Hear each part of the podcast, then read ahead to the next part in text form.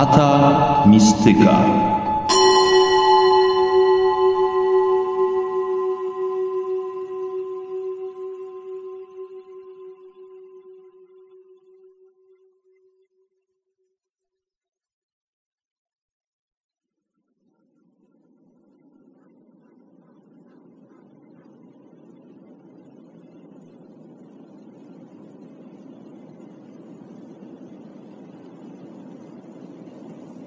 Odgłosy ciszy, odgłosy natury, odgłosy gór. Witam wszystkich bardzo, bardzo serdecznie. Namaste. Pozdrawiam Wasze boskie istoty. Drodzy słuchacze, drodzy goście chaty Mistyka, zapraszam do kolejnej opowieści. Dzisiaj troszeczkę będę kontynuował temat moich rozważań, które to pojawiły się podczas paru ostatnich odcinków Chaty Mistyka. Otóż podczas paru naszych ostatnich spotkań w Chacie Mistyka opowiadałem trochę o, o całości, o ogóle, o jedności stworzenia i o tym, jaką my, jako ludzie, mamy w tym wszystkim rolę, jaką pełnimy funkcję. Poruszyliśmy tematy takie jak wielki wybuch, czyli tak zwany Big Bang, od którego to według fizyków kwantowych rozpoczyna się cały proces istnienia wszechświata. E, Według tradycji jogińskiej, która ma już wiele, wiele tysięcy lat, która dalekosiężnie wyprzedza wszelakie badania laboratoryjne i naukowe w dziedzinie fizyki kwantowej, z tej tradycji jogińskiej opowiada się o tym, że jest swego rodzaju wibracja, którą to dysponują wszystkie przedmioty w świecie fizycznym, które zostały wykreowane, które notabene pochodzą z nicości, z tak zwanej szuni. No i ponieważ e, energia nigdy nie może zostać zniszczona, energia wiecznie dąży do tego, aby wyrównać się, więc tym samym wiecznie jest w ruchu, nie można jej zniszczyć i bardzo ciężko energię zakumulować.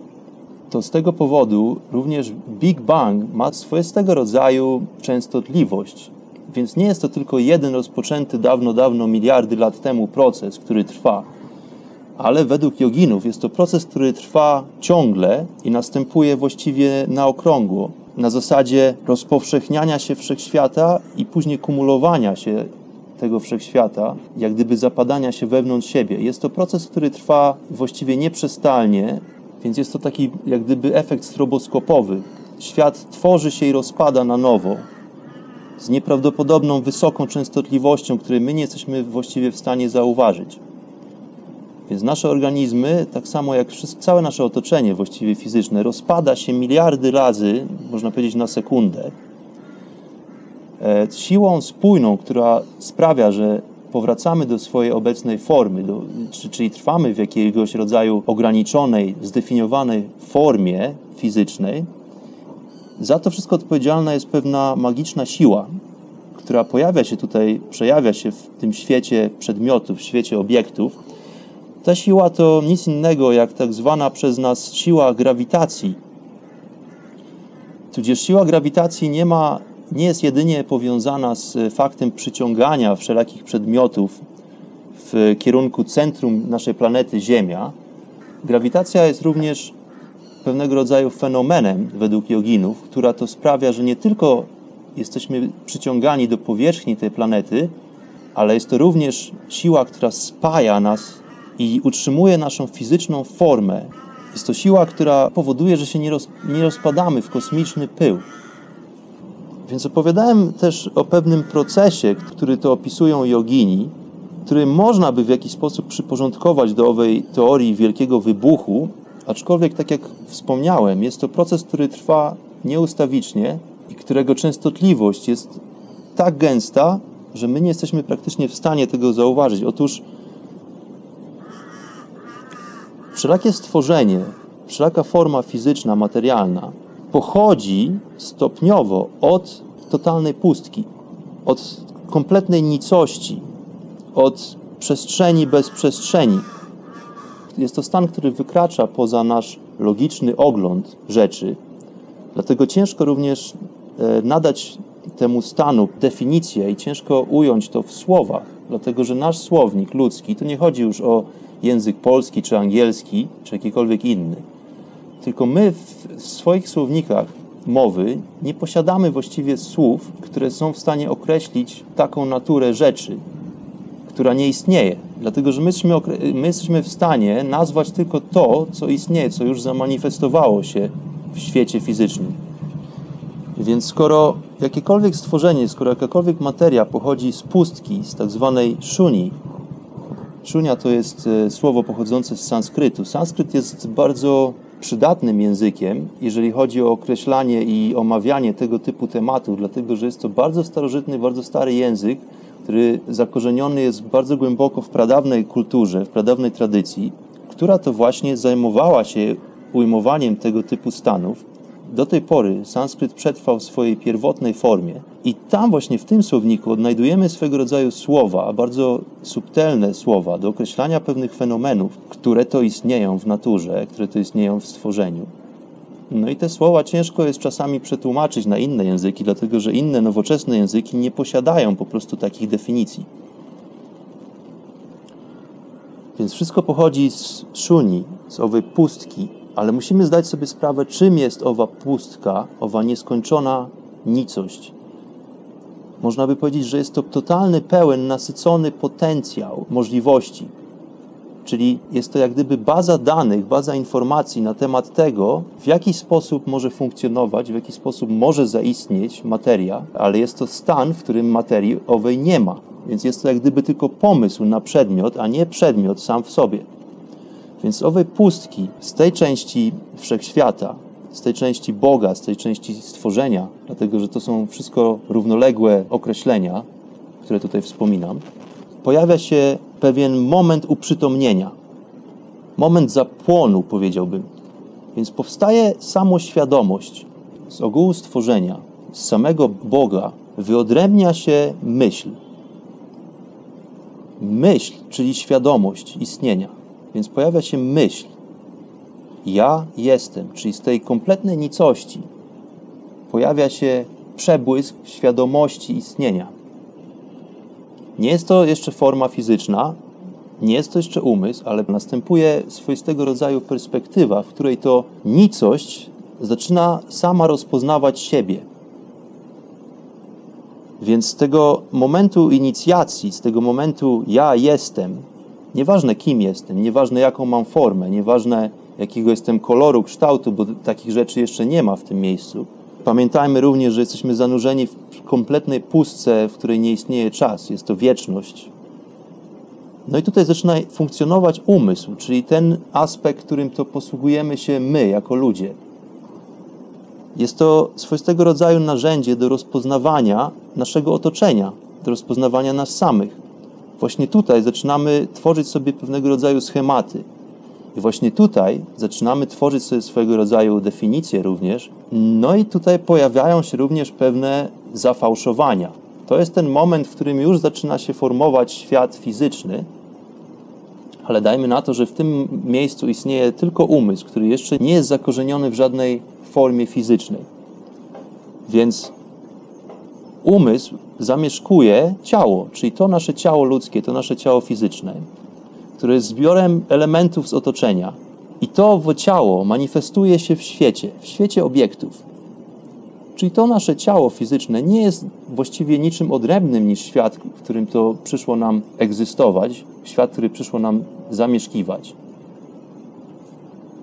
Ale następuje z tego rodzaju bardzo specyficzne wyodrębnienie, dlatego że tutaj bardzo zagęszcza się owa grawitacja i następuje moment, kiedy wszelakie stworzenie, które pojawia się z owej nicości i zaczyna się manifestować jako fizyczny przedmiot, posiada pewne cechy, które nie istniały wcześniej w nicości.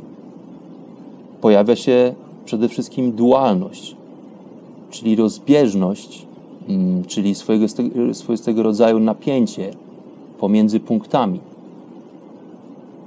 Dlatego, że wszystko w świecie fizycznym, w świecie materialnym posiada jakieś wymiary, czyli ma objętość, posiada miejsce, w którym egzystuje no i istnieje w czasie.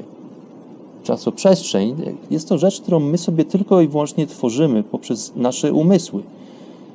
Czasoprzestrzeń nie istnieje sama w sobie. To jest tylko złudzenie, które my kreujemy sobie tutaj w tym świecie, który manifestuje się w postaci obiektów. Dlatego, że czas i przestrzeń w owej pierwotnej pustce, w owej nicości nie istnieje i nie ma miejsca. Dlatego, że tam nie ma znaczenia, czy my będziemy żyć 60 lat, czy 160 lat. Tam nie ma znaczenia, w którym miejscu jesteśmy. Tam nie ma znaczenia, czy zjedliśmy śniadanie. Dlatego, że tam nie ma nas jako formy fizycznej, jako formy molekularnej, jako formy ludzkiej. Tam istnieje tylko czysta świadomość. Więc te pięć elementów pustka, moment oświecenia, moment inicjacji, czyli ja jestem, kolejny etap, czyli powstanie umysłu, później powstanie ciała i powstanie całego świata, obiektów. Te pięć elementów to jest taki właśnie proces Big Bang, ale to jest proces, który następuje i jak gdyby cofa się sam do siebie. Czyli z tej pustki zostaje wytworzone narzędzie, które to jest w stanie określić samo siebie, jest w stanie docenić samo siebie, jest w stanie obejrzeć samo siebie i później zapaść się z powrotem w pustkę, czyli w ten idealny stan, w ten idealny stan nieistnienia. Do miejsca, w którym to nie ma formy, do miejsca, w którym panuje cisza, kompletna beztroska, kompletny pokój.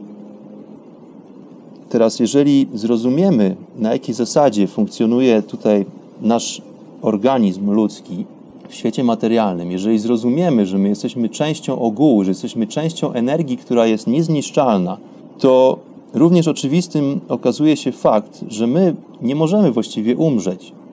To znaczy, umrzeć może i przestać funkcjonować w obecnej formie tylko i wyłącznie nasze ciało fizyczne.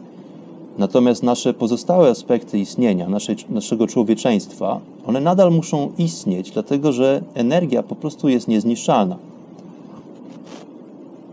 Więc skoro zdamy sobie sprawę z tego, że jako ludzie nie funkcjonujemy tutaj w tym stworzeniu jedynie jako organizmy, jako jakiś kolektywny zbiór tkanek zwierzęcych, tylko są pozostałe aspekty naszego istnienia, to musimy uprzytomnić sobie fakt taki, że właściwie my nie jesteśmy w stanie umrzeć. To znaczy, jesteśmy w stanie opuścić ciało, jesteśmy w stanie rozpocząć kolejny cykl. I zresztą dzieje się to, czy nam się to podoba, czy nie. Każdy tutaj przychodzi i odchodzi, uczestniczy w tym cyklu, ale to ciało fizyczne nie jest aż tak istotne w tym całym procesie, jak pozornie mogłoby się to nam wydawać. Energia jest niezniszczalna i energia zawsze dąży do tego, aby wyrównać swój potencjał. Energia zawsze jest dynamiczna, jest zawsze w ruchu. Bardzo ciężko jest zakonserwować energię, zgromadzić ją.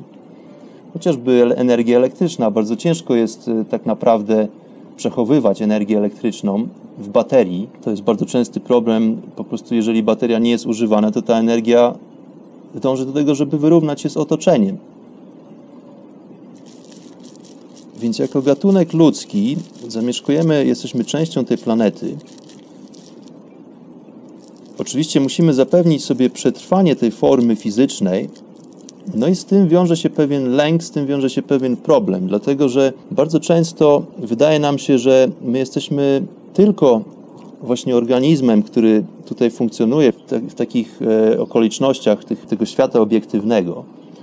Zapominamy często, że nasze człowieczeństwo to nie jest tylko organizm, to nie jest tylko forma fizyczna, ale również jest to ciało energetyczne, jest to również ciało emocjonalne, które to połączone są bardzo mocno z, z nami, które to bardzo mocno połączone są z resztą wszechświata, z każdym właściwie elementem wszechświata. No i tutaj w tym momencie, kiedy mm, jesteśmy troszeczkę za bardzo zakorzenieni w tym świecie grawitacji, w tym świecie przedmiotów, często tworzymy sobie troszeczkę błędne opinie na temat nas samych, na temat funkcjonowania tutaj w świecie.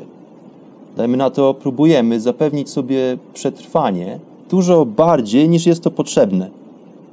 To znaczy, próbujemy stworzyć sobie takie warunki, w których będziemy czuli się swobodnie i będziemy czuli się bezpiecznie pod względem przetrwania. Czyli w kwestii nagromadzenia po prostu dóbr, czy to jest pożywienie, czy to są różnego rodzaju inne, innego rodzaju dobra materialne, czy też schronienie, my często zagłębiamy się w te zakamarki naszego funkcjonowania, naszego istnienia, które nie wymagają aż tak wiele uwagi, jak nam się z pozoru mogłoby wydawać. No i tutaj pojawia się kwestia ego. Co to jest ego? No to jest coś, co wywodzi się bezpośrednio e, z tego właśnie lęku przed zapewnieniem sobie funkcjonowania w świecie fizycznym. Czyli ten nasz umysł jako narzędzie, które powołane jest tylko i wyłącznie do tego, żeby analizować nasze otoczenie, nas samych, co ma na celu umożliwienie nam przetrwania tutaj na planecie Ziemia, czasem ten umysł bierze górę i zaczyna działać przeciwko nam samym. No i zaczyna budować taki fenomen, który nazwa, został nazwany ego. Ego, czyli to, kim nam się wydaje, że jesteśmy, a nie kim naprawdę jesteśmy. Tutaj pojawia się tak zwana zasada ego, w sanskrycie ahamkara, czyli dosłownie ja robię. Czyli ten podmiot ja tutaj jest bardzo istotny. Ja robię. Jest to podstawową przyczyną dualizmu, czyli tego owego rozłamu w świecie materialnym, separacji pomiędzy człowiekiem a stwórcą, czy też Bogiem. Tu właśnie następuje to rozdwojenie, że jestem ja i jest świat wokół mnie. Czyli tutaj popadamy w pewnego rodzaju pułapkę złudzenia. Jest to, nazwałbym to nawet kosmicznym urojeniem, czyli tak zwana w tradycji wedyjskiej tak zwana maja, czyli swoistego rodzaju fałszywy ogląd świata i sytuacji, w którym to podmiot, czyli ja, fałszywie jawi się jako obiekt. Czyli my, jako jednostki, uważamy siebie również za obiekty, a nie jako część stworzenia. Tutaj takie stworzonko, czyli człowieczek, wyobraża sobie, że może stać się stwórcą na przykład. Czyli wyodrębnić się od stworzenia. Czyli my nadajemy sobie już tutaj jakieś moce, wydaje nam się, że jesteśmy my i jest świat. Więc skoro jesteśmy my i dobrze sobie radzimy z, z budowaniem schronienia, z polowaniem i zbieraniem jagódek, to tutaj troszeczkę odpala nam ambicja i wyodrębniamy się, uważamy, że my jesteśmy stworzycielami również. Nie zapominajmy o tym, że twórca i stworzenie to jest jedno. Więc jakakolwiek próba dokonania rozłamu na tym poziomie percepcji jest po prostu niezgodna z prawem natury. No i stąd pojawia się całe nasze ludzkie cierpienie, nasze lęki, niepewności, poczucie zagubienia, co ja tutaj robię, jaki jest cel mojej wędrówki, e, jaki jest cel życia. To tu właśnie panicznie zaczynamy gromadzić dobra materialne, gonić za kasą, próbować zapewnić jak najlepsze według nas warunki naszym dzieciom, rodzinom. Tutaj właśnie pojawia się strach, panika, jakiś dziwny wyścig, bo wydaje nam się, że możemy jako wyodrębnione od natury jednostki w jakiś sposób kontrolować tą naturę. A w międzyczasie świat, jak to świat, po prostu sobie jest. Świat jest jaki jest. Świata nie interesują nasze słabostki, nasze lęki. Świat po prostu sobie jest. Bardzo dynamiczny, ale z drugiej strony można by powiedzieć bardzo spokojny, bardzo ustawiczny. Nieprzewidywalny, ale trwający. No i owa zasada ego powoduje, że ci, których pola grawitacyjne są tak silne, ci, którzy tak twardo stąpają po ziemi i nie interesują się sprawami duchowymi, to właśnie oni odpowiedzialni są za mnóstwo krzywdy na tej planecie. To właśnie ci ludzie, którzy są tak mocno za, zanurzeni w owej sile grawitacyjnej, czyli nie dostrzegają nic poza tym, co jest tylko najbliżej nich, to oni właśnie są odpowiedzialni za mnóstwo nieszczęść tutaj na planecie Ziemia, za eksploatację tej planety. To ci ludzie kierowani są rządzą władzy, która to bezpośrednio wynika z ich strachu. Tworzą sobie jakieś klany, które to mają sprawować rządy, zakładają jakieś korporacje, które działają przeciwko dobru ludzkości. To są właśnie ci ludzie, którzy wszczynają również wojny bo świadomościowo są tak daleko od pojęcia kosmosu jako całości, że nie widzą swoich uczynków. tak bardzo popadli w złudzenie odrębności, czyli wyszczególnili się od reszty stworzenia, że widzą jedynie swoją fizyczną formę ludzką i w tym strachu o własne ciało próbują panicznie zapewnić mu przetrwanie, czyli zapewnić przetrwanie tylko temu aspektowi fizycznemu. Ale to jest kompletna przesada. My jako ludzie nie potrzebujemy aż tak wiele, żeby funkcjonować na tej planecie.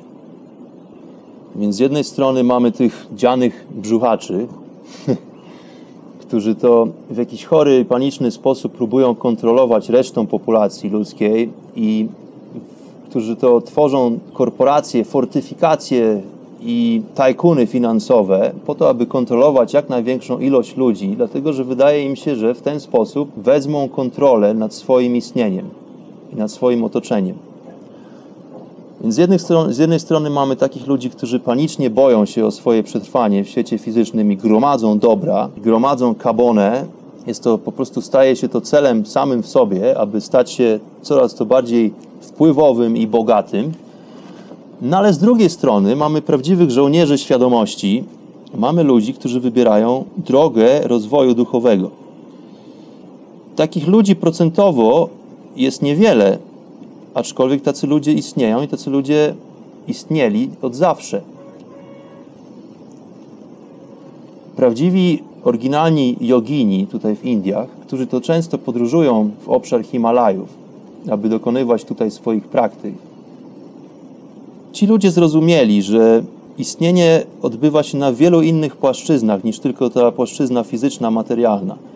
I oni świadomie decydują się na to, aby porzucić wszelkiego, wszelkiego rodzaju zbędne dobra materialne, czyli oni ograniczają się tylko do minimum.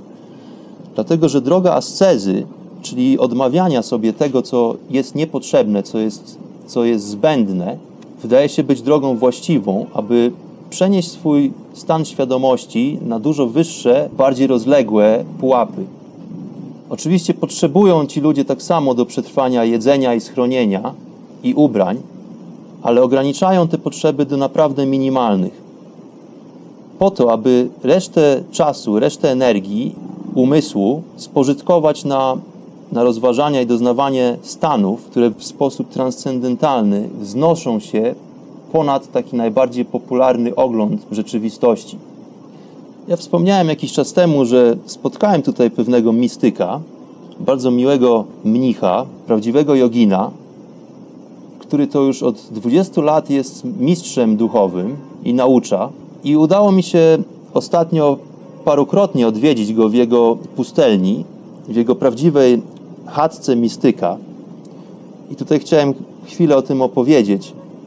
Człowiek, który wydaje się świetnie poradził sobie z problemem własnego ego, z, problem, z problemem własnego widzimisię, to jest człowiek, dla którego nie istnieją już e, kryteria takie, jak czy mi się to podoba, czy mi się to nie podoba, czy ja to lubię, czy nie lubię. To jest człowiek, który po prostu istnieje ponad wszelakimi trudnościami, ponad wszelakimi problemami. To jest człowiek, który do funkcjonowania potrzebuje dosłownie minimum. Jego chatka, jego mistyczna chatka jest po prostu maleńką drewnianą budowlą, w której to znajduje się jedna izba. Do chatki wchodzi się jednymi drzwiami i w chatce jest tylko jedno okno. W środku jest kompletnie pusto, chatka jest nieumeblowana. Po środku izby znajduje się małe palenisko, aczkolwiek palenisko jest nawet nieużywane. W chacie nie ma ani prądu elektrycznego, ani nie ma wody, nie wspominając o jakiegokolwiek innego rodzaju gadżetach. Jest to po prostu pusta przestrzeń, gdzie znajduje się jedynie mata, na której owy mnich bez imienia śpi. Zapomniałem wspomnieć tutaj, że nazywam go mnichem bez imienia, dlatego że takowoż mi się przedstawił, kiedy spotkaliśmy się pierwszym razem. Powiedział, że ludzie nazywają go w wiosce tylko Swamiji lub Babaji, co jest właściwie takim tytułem e, bardziej niż imieniem. No i niesamowicie sympatyczny człowiek. Spędziłem z nim ostatnio trosz, trochę czasu. Porozmawialiśmy sobie na różnego rodzaju tematy świadomościowe. Opowiedział mi trochę o swojej historii. Człowiek, który do życia praktycznie nie potrzebuje wiele, wystarczy mu dosłownie jeden posiłek dziennie. Dzień spędza na medytacji i na rozważaniach praktykuję tak zwaną kriya jogę. Kriya oznacza akcję, aczkolwiek jest to akcja wewnętrzna.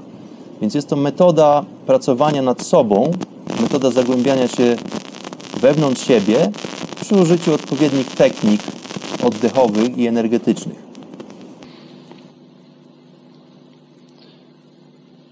W międzyczasie tutaj trochę rozpadał mi się deszcz, także musiałem wynieść się z mojego punktu widokowego, z werandy, no ale kontynuujemy opowieść o ego, więc czymże jest owo ego? Ego to jest to, za kogo się uważamy, a nie za bardzo to, kim tak naprawdę jesteśmy. Tylko jest to sprawa, jak gdyby, jakowoż jak się widzimy. Ego to jest nasz charakter, nasze upodobania, to co nam się podoba, czy nam się nie podoba, to co lubimy, bądź czego nie lubimy, to co sprawia na przykład, że stoimy rano przed lustrem, bo wydaje nam się, że, że to jest tak istotne, jak postrzegają nas inni. Ego to jest właściwie to, co buduje całą naszą siatkę uwarunkowań, nasze poczucie bezpieczeństwa w pewnym stopniu. Co to znaczy poczucie bezpieczeństwa? No, kiedy czujemy się bezpiecznie, czyli właściwie kiedy zdołamy wytworzyć sobie tak silne wrażenie o naszym stanie, że bierzemy to za pewnik, no i wtedy czujemy się bezpiecznie. Czyli można powiedzieć, że to jest takiego rodzaju iluzja, którą sobie sami projektujemy, no i osiągając pewien stan rzeczy, pewien stan umysłu, wierzymy w to, że jesteśmy bezpieczni. No i co się dzieje, kiedy taka bańka iluzji pęknie? No więc kiedy taka bańka pęka, pojawia się prawda. No i w tym przypadku, na przykład 30 lat kariery zawodowej, tytuły, zaszczyty, profesura, jakieś stypendia, wszystko jest pozornie ok, tak długo jak jesteśmy w społeczeństwie, czyli tak długo jak jesteśmy zanurzeni w odpowiednich warunkach społecznych, tak sobie kulty kultywujemy i tak sobie opiekujemy się tą naszą bańką mydlaną, którą sobie wytworzyliśmy. W środowisku, które nas akceptuje, może nawet czasami adoruje, w środowisku, które nas wspiera, czy też popiera, tutaj właśnie mamy wrażenie, że jesteśmy kimś. Na przykład jestem profesorem, jestem dyrektorem, jestem ojcem i tak dalej, i tak dalej. Problem polega jednak na tym, że w momencie, gdy zostajemy sami ze sobą, kiedy to nie musimy już odgrywać wyuczonej przez całe życie roli społecznej, czyli nie musimy zachowywać się dla kogoś, kiedy ogołoceni jesteśmy z naszych tytułów społecznych, z naszych zaszczytów, czy też związanych z tym benefitów, nagle pozostajemy sami ze sobą. No ale co to właściwie znaczy sami ze sobą? Kim tak naprawdę jesteśmy? Skoro nie jesteśmy matką, skoro nie jesteśmy czyimś dzieckiem, czyimś pracownikiem, tudzież pracodawcą, nie jesteśmy wodzem w wiosce, to kim my tak naprawdę jesteśmy? No i tu pojawia się panika, strach, czujemy się zagubieni, bo nasz wizerunek, który tak bacznie kreowaliśmy i pielęgnowaliśmy przed całym audytorium innych, nagle rozpada się w pył. I to było tylko złudzenie, którym to jednocześnie karmiliśmy nasze otoczenie, jak i nas samych. No i taka sytuacja pojawia się często w różnych przypadkach w wyniku różnego rodzaju wydarzeń, kiedy to właśnie okazuje się, że nagle dostrzegamy samych siebie, że nie musimy odgrywać żadnej roli. No i zwykle to właśnie wtedy pojawia się ten moment paniki i strachu, dlatego że nie wiemy za bardzo, jak się do tego usytuować, jak się do tego odnieść, dlatego że jeżeli przez większość życia odgrywaliśmy jakąś rolę, zakładaliśmy na co dzień jakąś maskę i nagle stajemy przed samymi sobą, no to często bywa to sytuacja dla niektórych dosyć niezręczna. Na takie sytuacje zwykle istnieją w momentach jakiegoś takiego wstrząśnienia, w momentach jakiegoś szoku, który pojawia się w naszym życiu.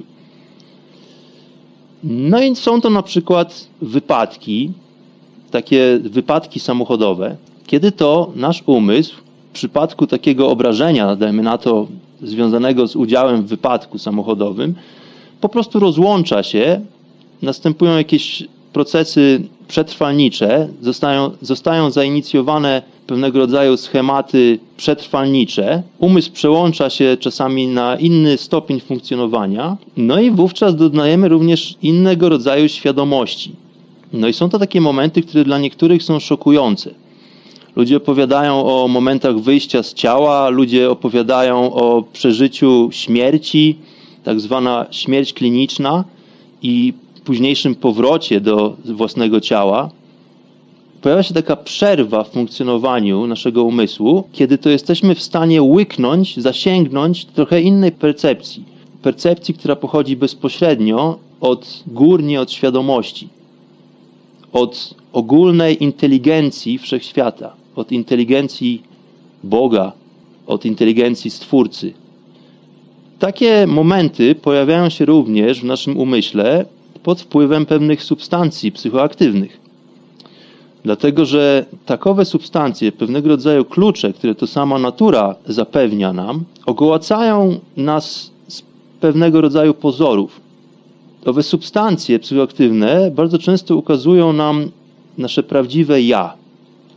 No i tutaj również często pojawia się problem. Niektórzy ludzie dosyć boleśnie przechodzą tego typu stany świadomości, dlatego że skoro odgrywali przez całe życie jakąś fałszywą rolę, byli po prostu aktorami na teatrze życia, nie dostrzegając jednocześnie, jakiego rodzaju istotami rzeczywiście są i na czym polega bytowanie tych istot tutaj w tych warunkach, no to ci ludzie często też właśnie doznają bardzo bolesnych lęków, popadają w stany strachu, dlatego że nie radzą sobie z wizerunkiem siebie samych. Ale to nie tylko wypadki samochodowe czy substancje psychoaktywne są takimi elementami, które są w stanie nami wstrząsnąć, sprowadzić nas w pewien sposób do porządku, pozwolić nam na to, abyśmy wyjrzeli poza świat cielesny i dostrzegli inne aspekty funkcjonowania. Kolejnym takim elementem, który jest w stanie nam pomóc, aby wyjrzeć poza ten świat materialny, jest guru. Guru, czyli mistrz duchowy, Guru jest to funkcja. Guru dosłownie oznacza ten, który rozprasza ciemność. Ciemność w znaczeniu niewiedzy czy też ignorancji. Czyli guru jest to swoistego rodzaju funkcja mistrza duchowego, który to ma za zadanie rozpraszać ciemność i iluzje wśród swoich uczniów. Guru jest po to, aby zedrzeć z ciebie niczym warstwy cebuli wszelkiego rodzaju fałszywe oglądy i fałszywy wizerunek, jaki wykreowałeś na temat samego siebie. Guru jest po to, aby pokazać ci, kim nie jesteś. Guru nie może dać ci prawdy, on nie może ci ofiarować prawdy, bo prawda po prostu istnieje. Prawda istnieje sama w sobie, ale guru może pozbawić cię fałszu. Dlatego, że to jest umiejętność odzierania ciebie z tego fałszu, który wybudowałeś podczas swojego życia. Więc można by powiedzieć, że ego to jest rzecz bardzo utajona, dlatego że ona nie funkcjonuje bezpośrednio przed naszymi oczami, skoro nie zwracamy na to uwagi. Bez odpowiedniego stopnia uważności bardzo często nie dostrzegamy tego, że ego kreuje nasze zachowania że żyjemy w sposób podświadomy. No i te wszystkie długotrwałe kariery i za, zakładanie maski na co dzień, odgrywanie jakiejś funkcji w rodzinie, funkcji w społeczeństwie, to wszystko sprawia, że właściwie oddalamy się od istnienia w rzeczy samej i że poświęcamy swoją energię życiową na rzeczy, które nie mają właściwie aż tak wielkiego znaczenia. Czyli praktycznie tą energię po prostu marnujemy. No i tu często mamy do czynienia właśnie z takim przypadkiem błędnej tożsamości, czyli po angielsku a case of mistaken identity. Przypadek błędnej tożsamości, czyli po prostu wydaje nam się, że jesteśmy kimś, określamy samych siebie jako ktoś w środowisku przed innymi. W ten sposób kreujemy sobie wizerunek samych siebie, dla siebie i dla innych stajemy się w pewien sposób niewolnikami owego ego, dlatego że to ego decyduje o naszych codziennych akcjach. Czyli dokonujemy mnóstwo uczynków w ciągu dnia, podejmujemy mnóstwo akcji w sposób nieświadomy. Abyśmy mogli w sposób świadomy decydować o naszej istocie, to musimy posłużyć się inteligencją. Owa inteligencja zależy od naszej pamięci, czyli od tego, co nagromadziliśmy w naszych doświadczeniach, w naszej bazie danych, co możemy wykorzystać w zamierzonym dla nas celu. I teraz tutaj ważne jest to, że ta pamięć zawsze za, jest zakorzeniona w pewnym rodzaju identyfikacji, czyli można by powiedzieć w pewnym rodzaju tożsamości. I teraz istotne jest to, aby ta identyfikacja nasza była prawidłowa. Ważne jest to, abyśmy prawidłowo rozpoznawali samych siebie i naszą funkcję tutaj w istnieniu. Właśnie tutaj warto zwrócić uwagę na to, że my jako ludzie jesteśmy kosmicznymi istotami. Jesteśmy częścią nieprawdopodobnego fenomenu istnienia, fenomenu życia, fenomenu energii, która przejawia się na nieskończoną mnogość form. Nie jestem panem dyrektorem, nie jestem panem władcą, nie jestem księdzem i tak dalej. Jestem po prostu kosmiczną istotą. Jestem boską istotą, która doznaje procesu bycia człowiekiem.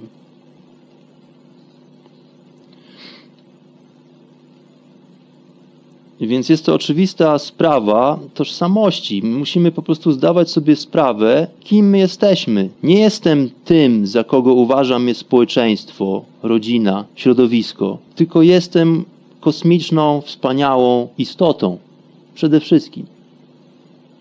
Dopiero później łączą się z tym wszystkiego rodzaju inne implikacje i komplikacje istnienia w świecie fizycznym, w środowisku społecznym itd. Tak Więc sprawa tożsamości. Kim jestem? Kim jestem ja? Tutaj pojawia się kwestia języka, czyli w pewien sposób kwestia komunikacji. Aby odpowiedzieć sobie na pytanie, kim jestem, muszę rozumieć słowa. Kim jestem, kim jestem ja. Więc język w pewien sposób narzuca nam pewną siatkę ograniczeń nie tylko pod względem ograniczonej ilości słów w słowniku, ale też poprzez swoją strukturę narzuca nam pewnego rodzaju tendencje. Pytania są po prostu tendencyjne. Więc tutaj pytanie takie jak na przykład kim jestem albo kim jesteś ty narzuca w pewien sposób odpowiedź. Dlatego, że jedyny sposób, w jaki mogę odpowiedzieć na pytanie kim jestem, mogę odpowiedzieć ja jestem kimś. Ja jestem takim a takim. Ja jestem tym i tym. Kiedy spytam się ciebie, kim jesteś ty, to ty też możesz odpowiedzieć tylko w jeden, jedyny sposób. Ja jestem. Ok? Czyli różnica jest taka, że ja się pytam, kim jestem ja, pytam się, kim jesteś ty. Więc to pytanie samo w sobie, jako forma, narzuca rodzaj odpowiedzi. Dlatego, że tutaj już na płaszczyźnie pytania następuje rozróżnienie na ciebie i na mnie. Ja, ty, ja, ty. Kim jesteście? Odpowiedź: My jesteśmy. Kim jest ona, ono? On jest. Ona jest. I tak dalej. Więc tutaj, na, już na płaszczyźnie językowej i w naszym zrozumieniu następuje rozgraniczenie i pewnego rodzaju rozbicie tożsamości. Więc sam język narzuca już nam taką formę, że my, posługując się językiem w naszych myślach, rozróżniamy się pomiędzy sobą. My nie, nie traktujemy siebie jako jedyna, jako jedna wspólna istota, tylko rozróżniamy się już tutaj na, na poziomie zrozumienia, na poziomie języka. Więc pytanie narzuca formę odpowiedzi, a tym samym można by powiedzieć percepcję. No ale to są takie niuanse językowe, warto z tego sobie jednak zdawać sprawę. Tutaj chciałem jeszcze wspomnieć na temat tego, czym jest ego i czym jest alter ego. Więc ego to jest ja jestem piękny, dajmy na to, ok? Czy też ja jestem piękna. Ja jestem wspaniały, jestem wspaniała. Jestem mądry, współczujący i tak dalej. To są tego typu jakości, które sobie przypisujemy. Natomiast alter ego to jest jestem najpiękniejszy, najpiękniejsza, jestem mądrzejszy od innych, jestem lepszy niż inni, więc to jest już porównanie to nie są tylko czyste jakości, tak jak w ego, czy też niedogodności, ale to już jest porównanie. Czyli również jest to sposób wyodrębnienia się spośród ludzi, spośród innych gatunków. Jestem lepszy ja jestem lepszy niż on. Więc tutaj następuje już wyodrębnienie. Jestem ja i jest on. Więc ego tu to, to jest właśnie ten obszar, na, w którym możemy pozwolić sobie na docenianie siebie, na kochanie siebie, można by powiedzieć, kocham samego siebie, prawda? To jest wszystko ok. To tutaj nie, nie do końca trzeba walczyć z tego typu uwarunkowaniami. To jest ta część ego, która kształtuje po prostu naszą również ludzką świadomość w pewien sposób podczas naszej egzystencji tutaj na planecie. Więc jest to swego rodzaju również akceptacja siebie jako człowieka, jako istnienia, jako, jako ułomnej istoty w pewien sposób. Natomiast alter ego to jest to, nad czym właśnie trzeba sobie troszeczkę pracować. Dlatego, że ten system przyrównywania, porównywania, wywyższania się od innych, to jest to, o czym wspomniałem, prowadzi właśnie do wojen i do nienawiści na świecie. I to jest to, co powoduje, że ludzie różnego rodzaju mają po prostu dziwne pobudki do tego, żeby kontrolować innymi, żeby nimi zarządzać, żeby za nich decydować, co jest dla nich lepsze, albo po prostu ich najzwyczajniej w świecie mieć pod kontrolą dlatego że to daje im złudzenie bezpieczeństwa. Tutaj chciałem jeszcze wspomnieć o kwestii świadomości i podświadomości, tudzież nieświadomości. Czymże jest świadomość, czymże jest podświadomość? Można by powiedzieć w skrócie, że świadomość to jest to, co pojawia się podczas naszej uważności. Czyli kiedy prezentujemy swoistego rodzaju pułap zaangażowania, jesteśmy uważni, jesteśmy podatni na sygnały, to to nazywamy sobie świadomością. Natomiast podświadomość to jest to, co działa w tle, właściwie bez naszego świadomego, można powiedzieć, udziału. Czyli to, co sobie po prostu działa w backgroundzie i na czym nie skupiamy za dużo uwagi. Więc warto zdać sobie tutaj sprawę z tego, że że podświadomość jest właściwie odpowiedzialna za większość rzeczy, które dzieją się w naszym życiu. To jest właśnie ten obszar, który odpowiedzialny jest za to, że myślimy, że jesteśmy kimś. To są nasze nawyki. Podświadomość to jest również to, w co wierzymy. To jest e, obraz samych siebie, to kim nam się wydaje, że jesteśmy. Podświadomość to jest wiara również w zakres naszych możliwości i w to, co nas ogranicza. Podświadomość to są nasze słabostki, tudzież atuty również. W podświadomość również zalicza się nasz ogląd rzeczywistości, to w jaki sposób budujemy sobie nasz model rzeczywistości. I to są rzeczy, które wydaje nam się, że, że robimy świadomie, ale to właściwie tylko podświadomość kieruje tym wszystkim, dlatego że większość naszych akcji w ciągu dnia dokonywanych jest w pewien sposób automatycznie. Dajmy na to takie szczotkowanie zębów to nie jest żaden spontaniczny proces, tylko jest to kompletnie bezmyślna czynność, którą wykonywaliśmy, którą wykonaliśmy miliony razy, którą wykonujemy w taki sposób, że stojąc przed lustrem, szczotkując zęby, jesteśmy w stanie wykonywać inne czynności myślowe i nie zdajemy w ogóle sobie sprawy z tego, w jaki sposób porusza się nasza ręka, dlatego że jest to w pewien sposób automatyczny, wyuczony proces.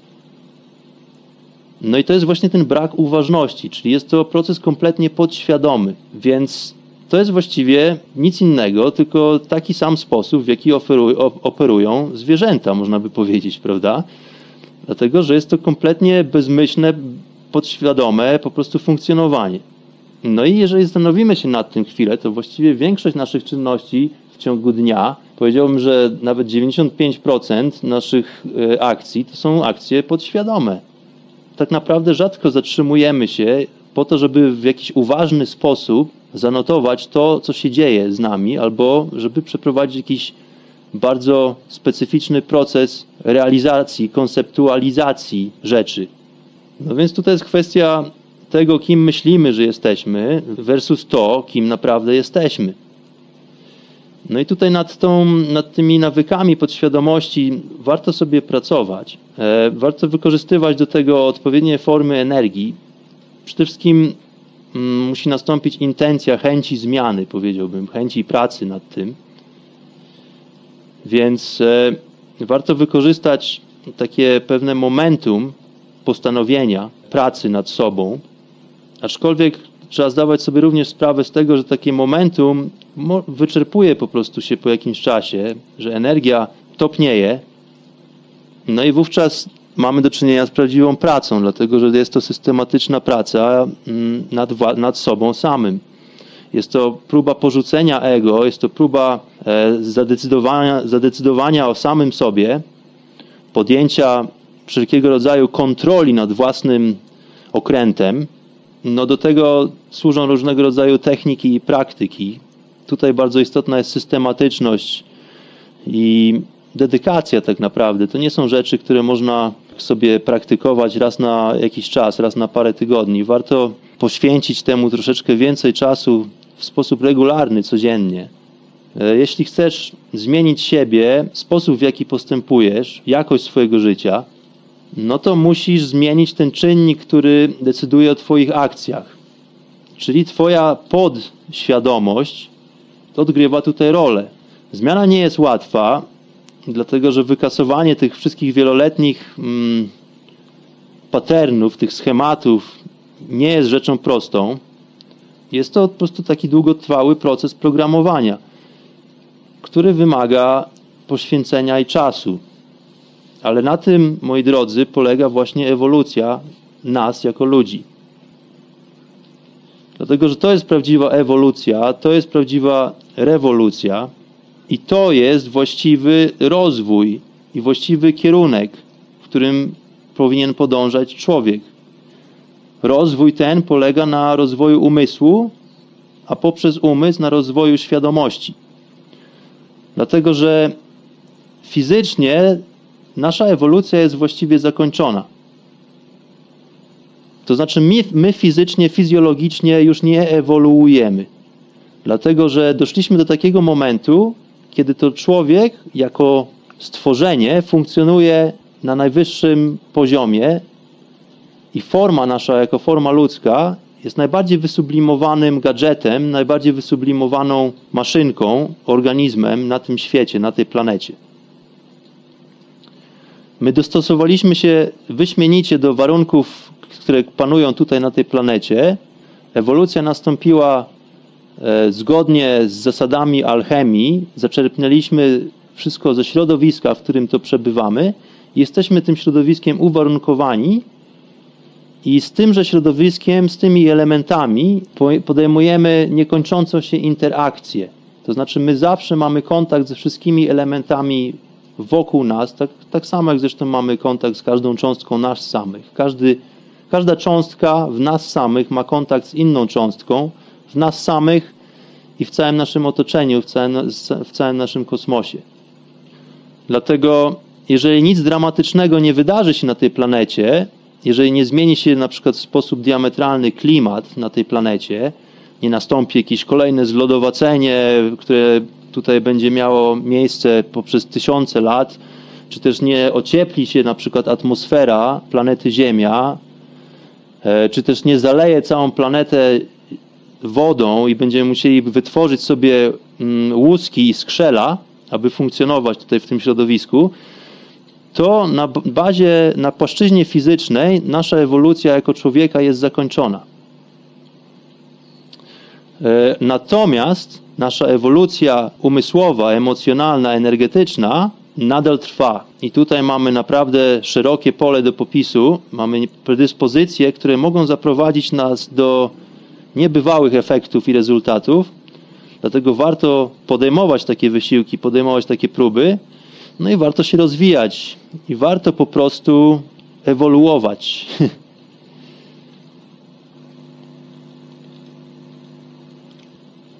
To dzisiaj na tyle, moi drodzy. Tyle na temat ego, alter ego, podświadomości i świadomości. Zapraszam wszystkich do kolejnych odcinków Chaty Mistyka.